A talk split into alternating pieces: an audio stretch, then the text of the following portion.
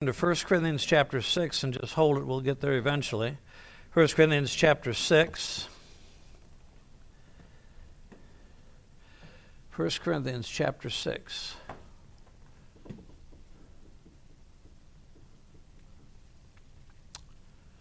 First Corinthians chapter 6. We all there? All right, let's pray. Father, we come to this evening, and again, we are very grateful and very thankful we can be in church tonight.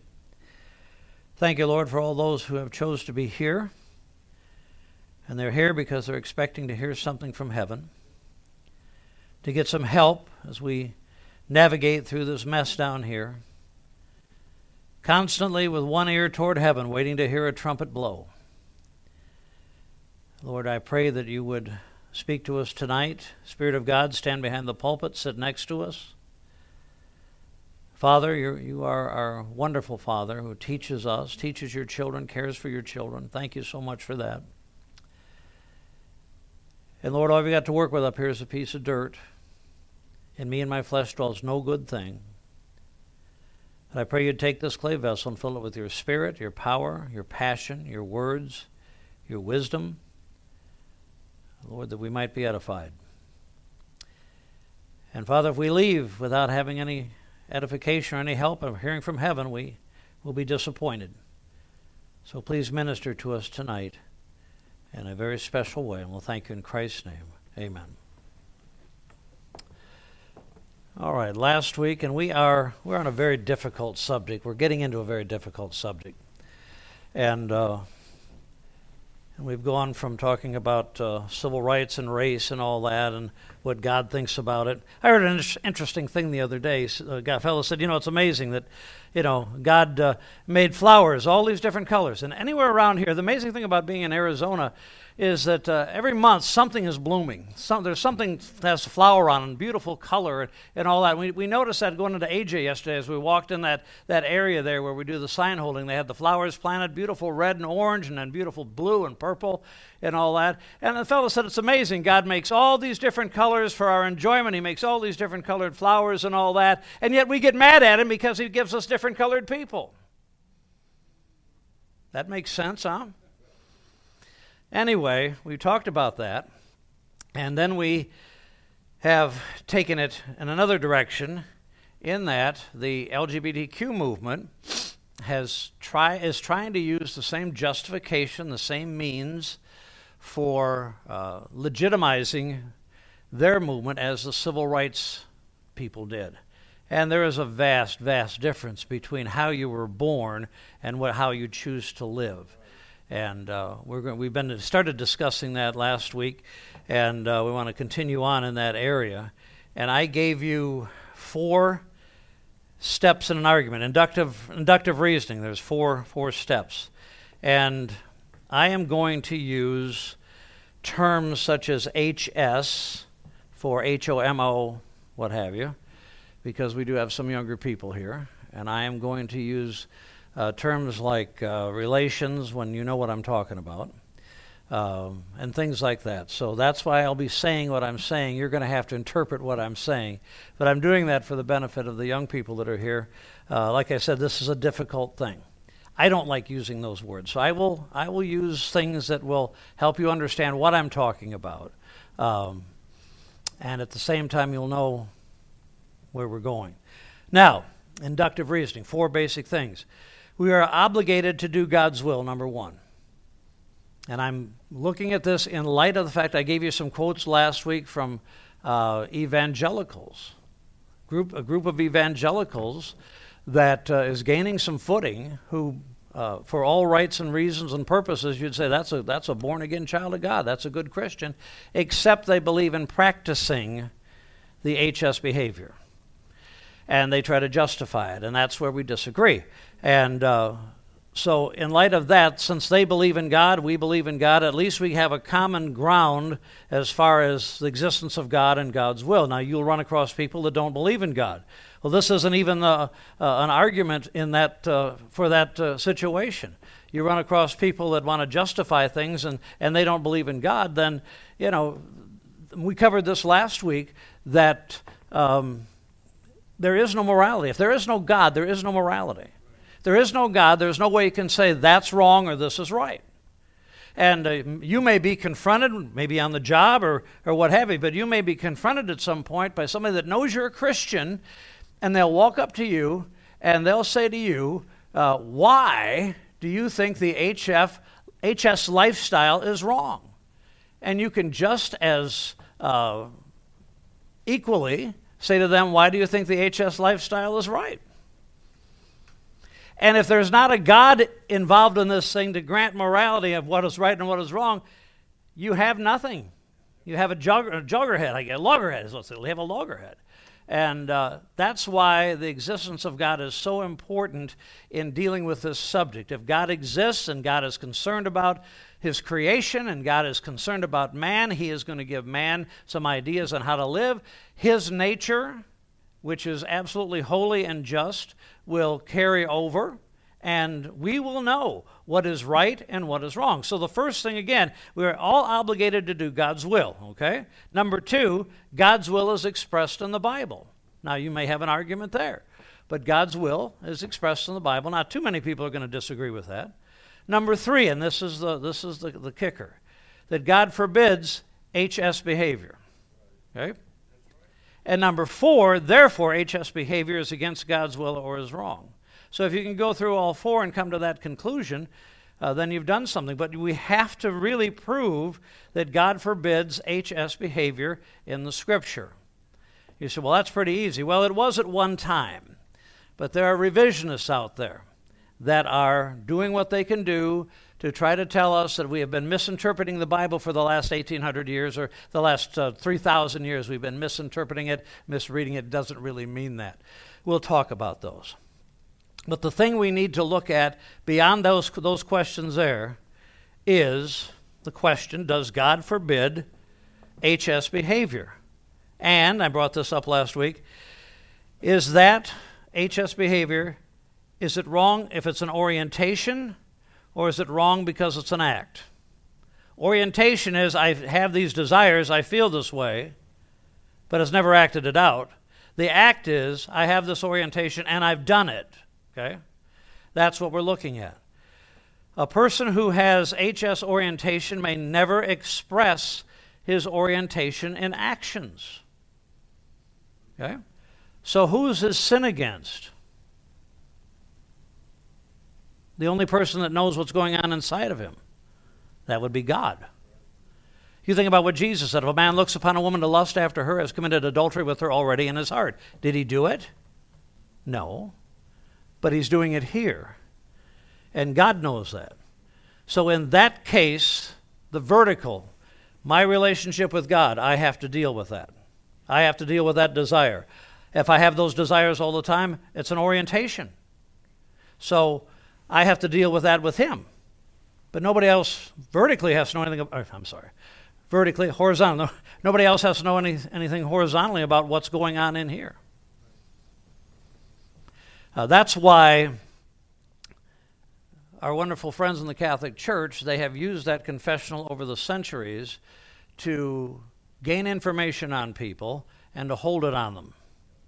And that's why we don't do it, you know, the Bible doesn't teach a confessional. We confess our sins to God. He knows what's going on. Those sins are against God, okay? But when it's out here and it's actions, that's another thing then we're sinning in that respect. A person who has an HS orientation may not express that orientation in actions. A person may engage in HS acts even if he doesn't have that orientation, if he's got the opposite orientation. So, what does the Bible condemn? Does it condemn the actions or the behavior? It condemns the actions, the behavior, not the orientation. Okay? Again, that orientation is between that individual and God. And the smartest thing those people can do, or any of us can do, because I have a hunch many of us have orientations in different areas. We, we have flesh. We live in this stinking body of flesh. And you know what the flesh is? It's oriented, oriented all evil.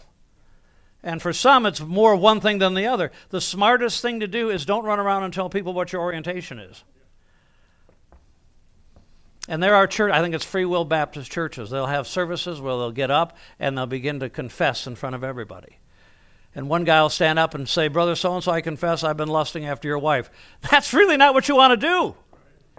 So some things you need to keep to yourself. And between you and God, and you and God handle it. Okay?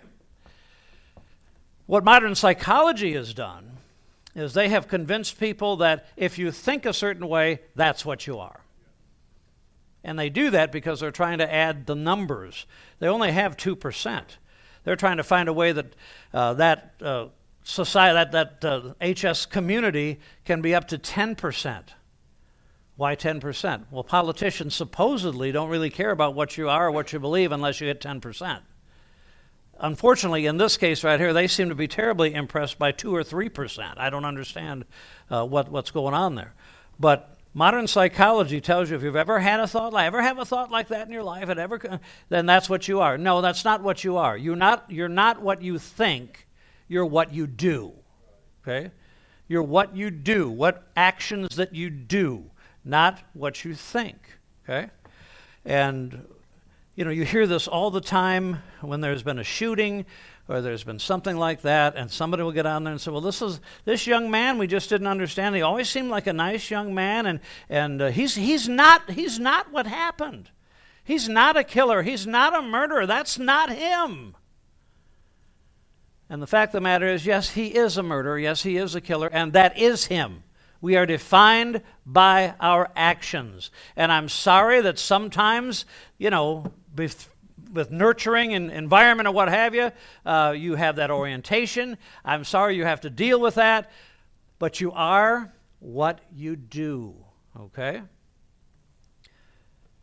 At least horizontally speaking. So, again, this will deflate the whole argument. I was born that way genetically, I was raised that way, nurturing uh, because it doesn't matter. It matters what you do. Now, I, I shouldn't say it doesn't matter. It matters. It's the reason or the source of the problem. But what matters is what you do or what you don't do. Um, just because you're ge- genetically disposed, that'd be orientation, genetically disposed to some behavior doesn't mean that behavior is morally right. You can't use the excuse, well, I was born that way. That's just the way I am. No, you're responsible for your actions. And again, we live in a society that tries to find every way they can to justify any kind of behavior. You know, they do studies, genetic studies, and what have you, and they find out, they believe now that some people have a predisposition uh, to drink, to drink alcohol, or to get high. All right, if that's the case, does that mean you should just go out and get drunk, go out and get high, do whatever you want to do, get in your car, drive down the road, kill a young family, coming in the other direction because I'm predisposed to be an alcoholic, I'm predisposed to be a drunkard? Doesn't work that way. If you're predisposed to a certain issue, you deal with that issue. It doesn't give you the right to act it out. It doesn't give you justification to do that. And the sad thing is, the more you talk about this kind of stuff, the more people are realizing I can justify my sinful behavior. I can justify what I want to do. And they try to do that. They try to do that in the court system, trying to just because they supposedly had a predisposition or what have you. So, the sober truth of the matter is that we don't fully understand the roles of heredity and environment in producing the HS orientation. We don't understand all that stuff, but it doesn't really matter. Even if HS were completely genetic, the fact alone wouldn't imply that such a lifestyle is morally acceptable and should be indulged. And then again, we have to ask the question is there a God? Does God determine morality? Has God determined his opinion of this particular lifestyle. That's what we need to find out. So, suffice it to say, the Bible condemns HS actions. All right? Now, buckle your seatbelts. I'm going to say something here, and I'm going to use 1 Corinthians chapter 6 to back up what I'm saying, but listen closely. It is perfectly possible to have an HS orientation and be a born again, spirit filled Christian who is living straight, keeping himself pure. He's burned his rainbow flag. He's said goodbye to his old friends. And he's living straight, keeping himself pure to be able to be in a church and worship Jesus Christ just like you and I. Say, preacher, wait a minute. Those people are reprobate. Remember when that went around? Anybody that was of that orientation, of that of that uh, lifestyle, they were reprobate, and a reprobate can't get saved. I'm going to show you in 1 Corinthians 6 that's wrong. And before you say, well, people like that shouldn't shouldn't be in church. People like uh, there's a whole list of people, and we all fit in one of them. Go to 1 Corinthians 6.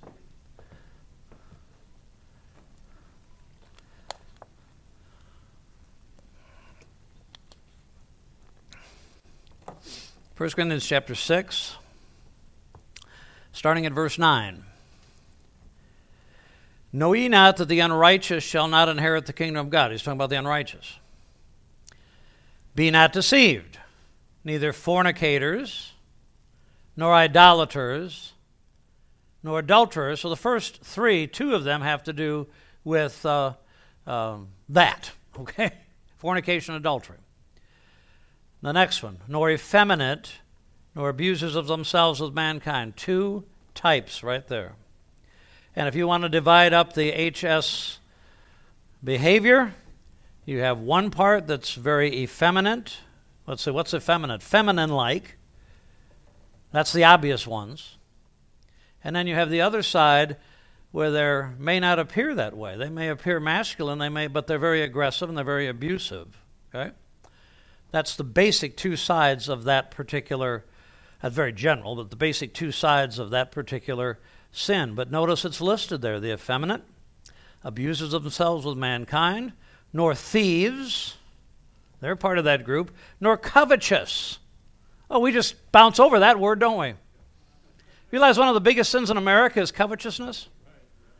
That's why if you sit down to watch a television program, you're going to see six minutes of the show and three or four minutes of commercial, and six minutes of the show and three or four minutes of commercials, because marketing has understood that if they keep flashing something in front of your eyes, even though you don't need it, they keep flashing something in front of your eyes, you're going to start to want it. It's called covetousness. And you're not, going to be happy with what you have. I told you before, I almost became a car salesman in Toledo years and years ago. Carl F. Weisenberger Chevrolet. I almost became a car salesman. I sat down with the, with the guy. We had like three or four interviews or whatever. He, he never he, he, he came to the conclusion, I don't think you can sell cars. And uh, I come to the conclusion, I don't think I can sell cars either. but we talked about cars. He said, Do you realize you take a, a model, whatever model it is? He said, Every year they change something. They change the way the headlights may look or the tail lights or something, just something to make a change. He says, You know why they do that? Because when you see the new ones come out, you know what your your your car that's only one year old. You know what your car looks like to you? Old. My car's not like that. Doesn't have those cool things there. And then the next year they'll change something else, and the next year they'll change something else. And all those changes are made to make you think that the car you were perfectly satisfied a few months ago now you don't want it because it's old. Covetousness. Covetousness. You can't keep your eyes off the catalogs. You sit to do some studying or what have you uh, online, and the pop ups start showing up, and pretty soon you're chasing this new thing and that new thing, and, and you say, well, I, I want this, and I want that, and I want that. That's called covetousness. Anybody in here like that? Don't, don't, don't raise your hands. And remember, you're part of this group I'm just reading about. You're part of the adulterers, the idolaters, uh, the uh, fornicators, the effeminate, the abusers themselves with mankind, the thieves, etc. You're part of that if you're covetous. And it says, nor drunkards, nor revilers, nor extortioners shall inherit the kingdom of God. That's quite a group, isn't it? There's that whole group. Unrighteous, not going to make it. Look at verse 11. And such were some of you. He says to the church at Corinth, You know, you were in that group. Such were some of you. You know what we can say about Gospel Light Baptist Church? Such were some of you. Well, what happened? But you're washed, and we're not talking tide. We're talking the blood of Jesus Christ. You're sanctified. That's the first thing the Lord does when He saves you, begins to sanctify you. And justified. In the sight of God, you're just as if you'd never sinned. In the name of the Lord Jesus and by the Spirit of our God. All of us here fit one of those things there. And we walk in the church and we talk about, I'm saved by the grace of God, glory to God, hallelujah. And you're involved in ministry and you're doing this and you're doing that uh, as a trophy of Jesus Christ. Now, let me add one thing to this. If somebody comes in here and they say, Preacher, I used to be part of that HS, I, I used to be part of the alphabet people. But now I'm saved. I've trusted Christ as my Savior, and I'm, I'm living right. I'm living straight. I'm get, I've got married and what have you. That'd be great. They would be accepted just like you are. But let me say this that person will be allowed to be involved in any ministry if it has to do with evangelism or uh, being part of the security team or being an usher or uh, what have you. They will never be allowed to be involved in children's ministry. Preacher, how can you say that? I say that because of this. According to the Family Research Council, the fact is particularly disturbing. HSs comprise just 2% of the population and are responsible for 33% of the child sexual abuse. They offend against children at 16 times the rate of the normal population. So, well, yeah, but, but they got saved. And you know, some people that get saved fall back into their old lifestyle. And one of those falls back into their old lifestyle and they're working with children, there could be a very serious problem. So, the church position is that if that's the lifestyle that they came out of, they can be involved in any ministry that doesn't involve children. But they will not be Sunday school teachers. They will not be junior church workers. They will not be involved in children. Say, preacher, that's not fair. Well, let me tell you how it works. I have to give an account for you before the judgment seat of Christ. And I would rather have him tell me that wasn't fair than to have a parent sit in front of me in my office in tears saying, How could you let that man get his hands on my child? So if you don't think that's fair, you take it up with him. So I wouldn't do that if I was preaching. Well, that's why you're not the preacher, okay? That's our policy. I don't think that's unfair. I think it's using wisdom. Anyway, comparing the civil rights issues with the LGBTQ issues. You know, one of the things we found out when we studied the civil rights thing was the terrible misinterpretation of Scripture as regarding uh, the slaves and as regarding Africans. Uh, we looked at the verses where they supposedly condemned the black race. We looked at verses where supposedly they were cursed, uh, you know, all this kind of stuff, and showed how ridiculous that interpretation of the Scripture was. Well, the alphabet people say you people are doing the same thing. You're taking scriptures, you're misinterpreting them, you're applying them to us and condemning us, and you're wrong in your interpretation of Scripture. Okay. I guess we'll have to look at the Scriptures. Are we, Bible believers, misinterpreting Scripture as a means to condemn the alphabet people? Remember the argument.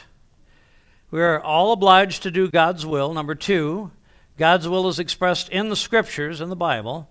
And number three, the Bible forbids homosexual uh, HS behavior. Or it doesn't. Therefore, HS behavior is against God's will or is wrong, or it isn't. You see what we have to do? We have to show from Scripture that what the interpretation that we have is correct.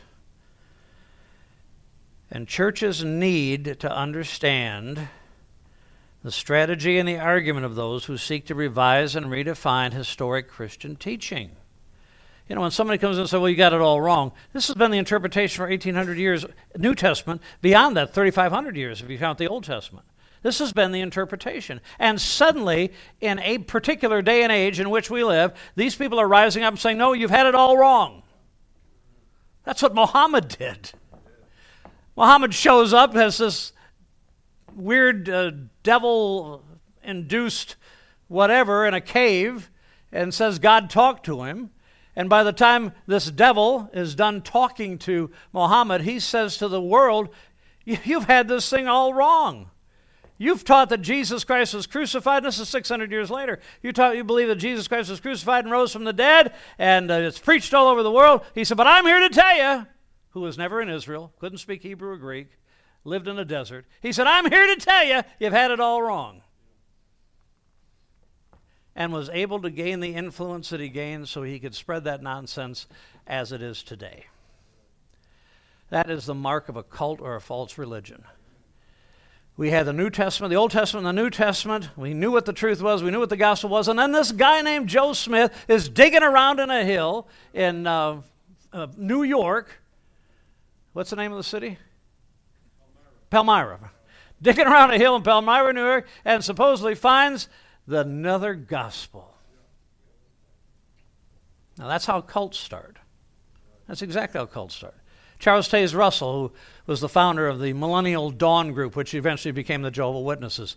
The same aspect. You know, you people have had it wrong. Christendom, he calls it. Christendom has had it wrong for all these years, and we're here to tell you that Jesus Christ was not God, he was Michael the Archangel, and, and the whole thing starts. That's the mark of a cult. And so if you've got an organization that says, you know, you've had it all wrong for these years and we're, we're going to set it straight, I'm sorry, I don't, I don't buy that. But anyway, they seek to revise and redefine Christian historic teaching, historic Christian teaching, regarding HS lifestyle. Revisionists, these scholars, these activists advance the notion that the HS uh, lifestyle is an issue over which people of goodwill can differ, or they claim that there is no clear answer to the issue. Then they recommend, under the rubric of fairness, that churches appoint task force to study the issue. We're not appointing a task force to study the issue. We're not putting a group together to try to determine what's right or wrong. The task force is standing here tonight We'll let you know what is right and what is wrong from your Bible. Because the ultimate task force is your scriptures. And that's what we'll go by. They'll claim that biblical passages that prescribe HS acts do not actually refer to HS. They are more only most they at most only condemn an abusive form of that. One fellow said Scripture condemns HS lifestyle, but then argued that the biblical writers are only reflecting culturally conditioned moral beliefs of a pre scientific culture. Boy, that makes it sound good, doesn't it? That's impressive, right? Which then leads to love, commitment, and mutuality trumping explicit moral imperatives and then justifies the HS relationships. Okay? That's how it works. You know, other people disagree with us. You know, you guys, you know, you need to be fair and equitable and what have you. And let's just concentrate on just the love and and the mutual um, mutuality and the commitment that these people have. And no, I'm sorry, we have a God who has a moral, holy nature, who has expressed that holy and moral nature in the Scripture, and He has laid out rather clearly what He says is right and what He says is wrong. So there are three times in the Old Testament, three times in the New Testament where the subject is specifically addressed. Okay, there are more, but where it's specifically or directly uh, expressed. We'll look at three in the Old Testament, three in the New Testament. So let's begin where it all began. Let's go to Genesis 19.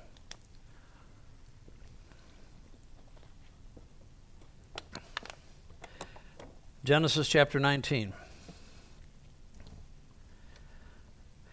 One of the ways you can tell when somebody is trying to promote something and they're calling it scriptural, and when they promote it, you sit back and laugh, you know that this can't be the possible interpretation. And this is hilarious stuff here when you listen to how they think it should be interpreted. Let's read Genesis 19. Let's start at verse 4. But before they lay down, now this is the angelic beings. Remember, Moses had three visitors two angels and Jehovah God, manifest in the flesh. The two angels went ahead to Sodom. Abraham had his conversation with, with Jehovah. You know, if there are 50 righteous, are you going to destroy it? If there are 45, he's thinking about Lot. And the Lord finally said, All right, if there's 10, if I can find 10 righteous, I won't destroy the city. and then he heads for Sodom. Well, when the angels get there, they get there first. And it says in verse 4 But before they lay down, the men of the city, even the men of Sodom, now they went to Lot's house, even the men of Sodom compassed the house round, both old and young, all the people from every quarter. All right, so we get the picture. The two angelic beings who appeared to these people as men went into Lot's house. Before they could get to bed, Lot's house is surrounded. Verse 5 And they called unto Lot and said unto him, Where are the men which came into thee this night? Where are these guys? Then they said this Bring them out unto us that we may know them. Okay? And keep in mind that word know. Verse 6 Lot went out at the door unto them, shut the door after him, and said, I pray you, brethren, do not so wickedly. So Lot was under the impression that what they wanted to do, their idea of knowing them, was wicked. Verse 8 Behold, now I have two daughters which have not known man. Let me, I pray you, bring them out, un- bring them out unto you, and do ye to them as is good in your eyes. Only unto these men do nothing, for they are come under the shadow of my roof. That to me amazes me.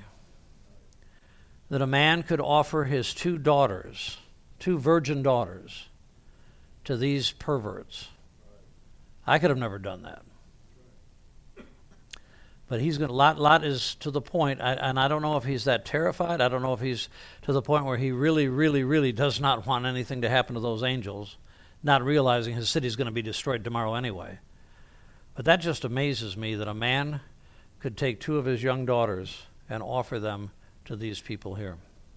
Anyway, verse 9 they said, Stand back. And they said again, This one fellow came into sojourn, and he will now be now he will needs be a judge.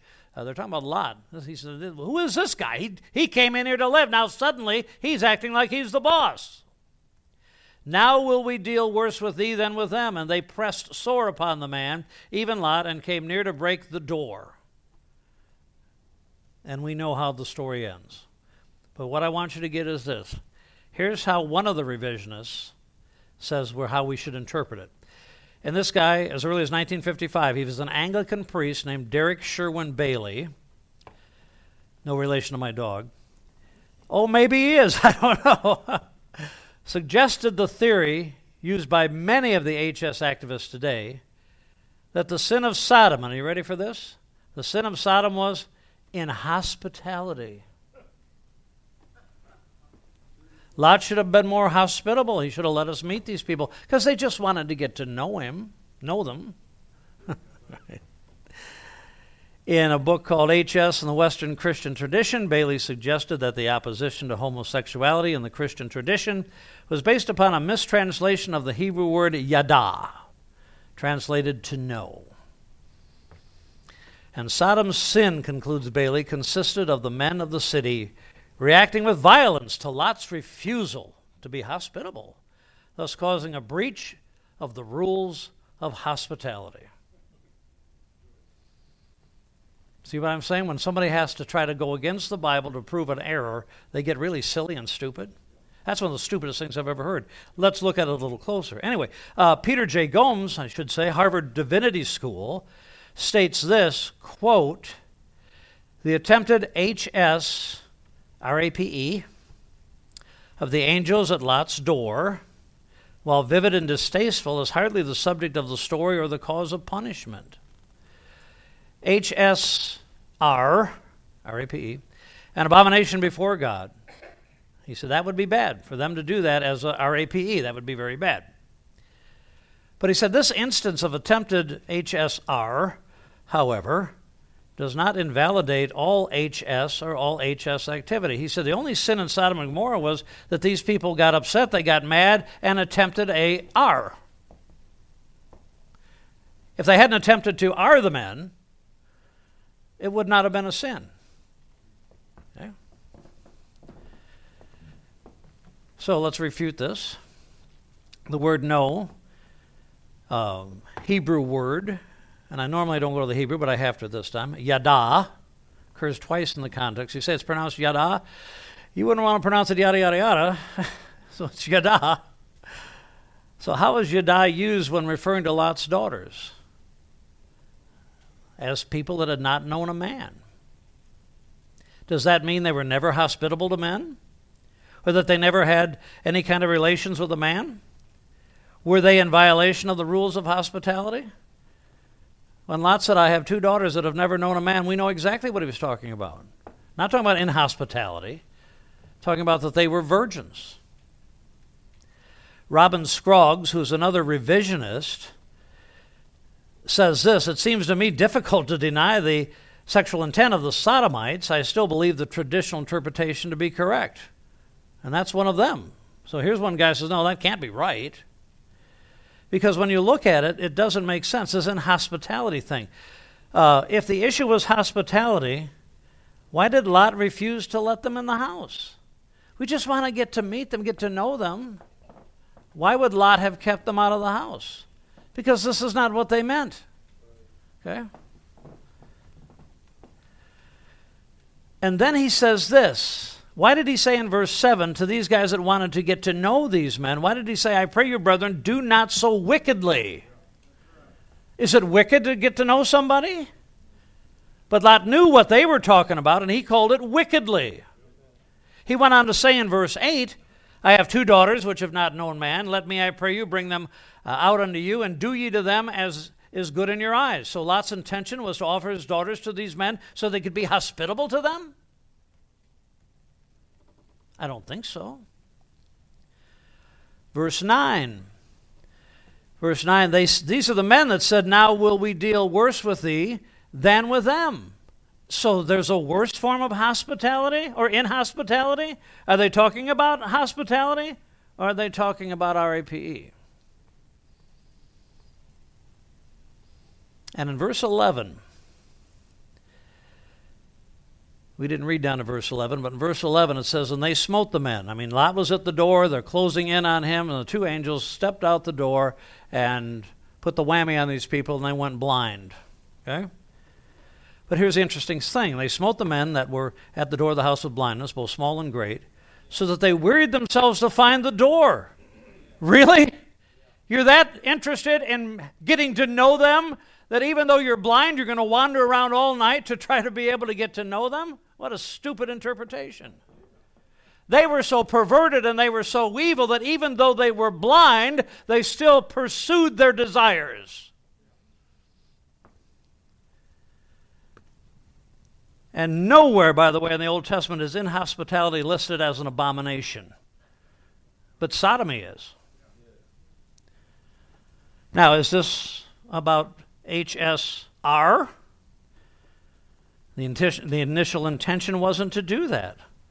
But the initial intention was to have a party, I guess you could say, with these guys. And they didn't get angry until Lot refused their request. Sodom was known for their abominable behavior long before this event. To Go to Genesis 13.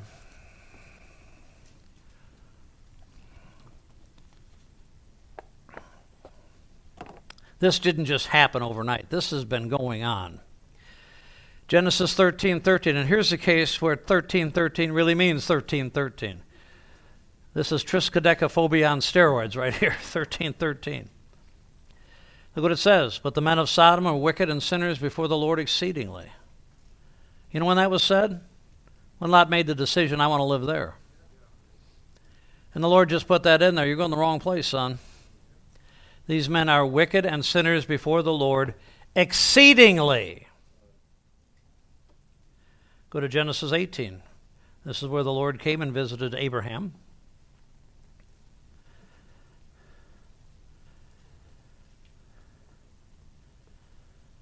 Verse 20 And the Lord said, Because the cry of Sodom and Gomorrah is great, because their sin is very grievous. I don't think he said that about other cities. Maybe Nineveh. But that's a spe- almost a specific thing for Sodom and Gomorrah. Their sin is great. Their sin is very grievous. The cry is very great. Verse 21 I will go down now and see whether they have done altogether according to the cry of it, which has come unto me. If not, I'll know. God said, I'm going to walk into that city as a man. I took upon myself flesh. I'm going to walk into that city and see just exactly what they, what they attempt to do to me. But he said, I've heard the cry. I've heard the cry. And there were people in Sodom and Gomorrah that were crying out because of the wickedness. So I thought they were all of that way. They may have been. That doesn't mean everybody's happy. I mean, you do some study on this stuff. There's a lot of violence that takes place in that lifestyle. And there were some that were crying out, maybe even in their wicked condition, maybe even crying out to God, saying, Help! Because the Lord heard them their cry. He heard somebody crying. Go to Ezekiel 16.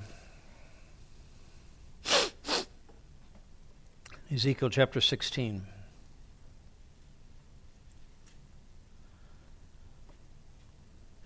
And some of the defenders of the HS lifestyle will stop at verse 49, and that's the mistake.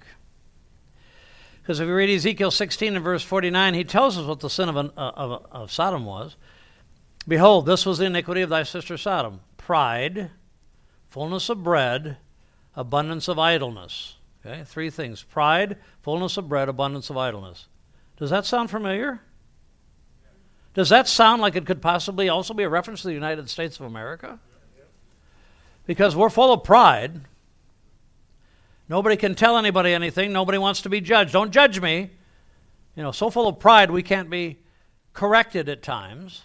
American pride, you know, marching down the street pride, fullness of bread. Fullness of bread. You know, there are other countries that can only dream about what we see at Walmart and Fry's and different places like that. They can only dream about that. We take it for granted. We walk in the grocery stores, and if the one thing that we want is not there, we get upset. Don't you have any more of that? When you have 50 other versions of it on the shelf. But I want that. And the only time we've seen shelves get bare and get empty was when we had the pandemic, and it had to do with the toilet paper. That's, that's what went first. We have fullness of bread. We have pride, we have fullness of bread, and we have an abundance of idleness. So, preacher, we're busy. In Scripture, if you're not working and producing and being productive, then you're being idle. Whether you're standing around, remember the Lord said that uh, to that group of people in that parable, why stand you here idle all day?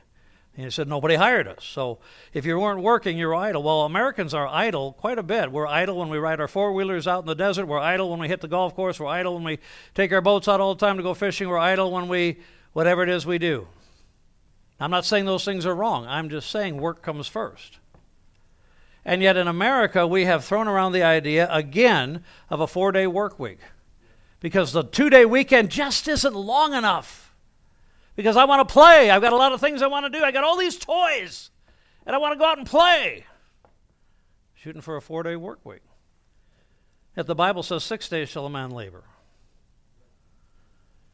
But we have we only want to work work four days because we want to play. We've got abundance of idleness. We've got, you know, sounds like America to me. But it's Sodom here, okay? Pride, fullness of bread, abundance of idleness was in her and in her daughters. Neither did she strengthen the hand of the poor and needy. Now look at verse 50. Because the other the revisionists will stop right there. And see, he'll say, look, verse 49 doesn't say anything about the HS lifestyle. Well, I found out that sometimes you have to read the verse after that verse because that's the basics of reading. You don't just pick out one sentence and say, well, that's it. Look at verse 50. And they were haughty and committed abomination before me. Therefore, I took them away as I saw good. You want me to tell you which abomination he's talking about? Probably most of the abominations, but there is one in particular. And that lifestyle is considered an abomination. I'll show you some other verses as we get going here. But there it is right there. Yeah, it mentions the HS lifestyle as abomination, along with the pride and the fullness of bread and the abundance of idleness. Isn't it? Uh, can, we, can we see a relationship here with the prosperity of America and the uh, fun that we can have in America and the pride that we have? And have you noticed that things have, on the HS lifestyle, have seemed to come up more? Maybe it has something to do with the pride and the fullness of bread and the abundance of idleness. Leviticus 18.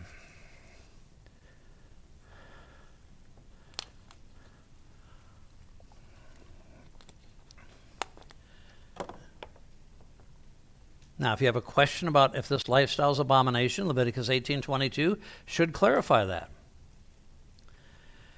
It says in verse 22, Thou shalt not lie with mankind as with womankind. It is abomination. Any question on that? Abomination, by the way, is the feeling of extreme disgust and hatred, abhorrence, detestation, loathing. Webster's 1913 says that which is abominable, anything hateful, wicked, or shamefully vile, an object or state that excites, excites disgust and hatred, a hateful or shameful vice, pollution. That's an abomination. Does that lifestyle fit that def- definition? I think it does. Let me give you one more and we'll be done for the night. Go to Jude 7.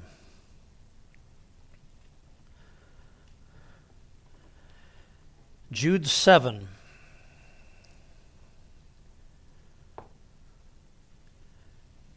And Jude says this even as, so he's making a comparison, and we'll talk about that in a minute.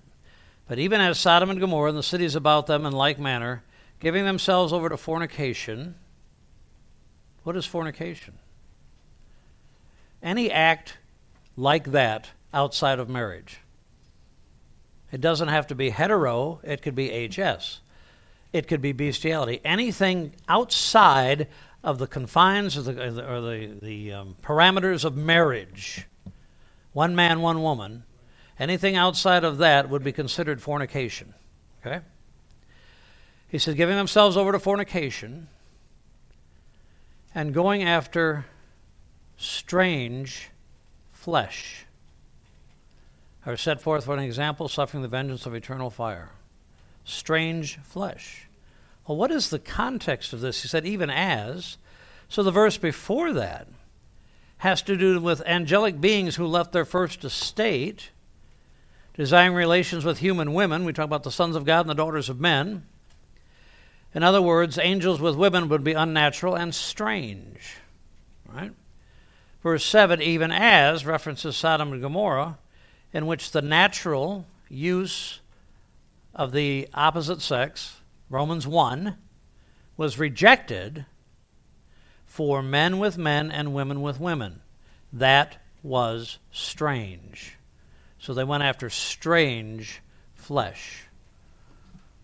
That's what Sodom and Gomorrah was all about, giving themselves over to fornication. The fact that the men of Sodom were intent upon having HS relations with Lot's visitors, even to the point of force, does not reduce their crime to merely the use of force. They were, they were wrong doing that. They were wrong desiring the angelic beings that came into Sodom and Gomorrah, into Lot's house. But they had been living a wrong lifestyle since Genesis 13. And God condemned it.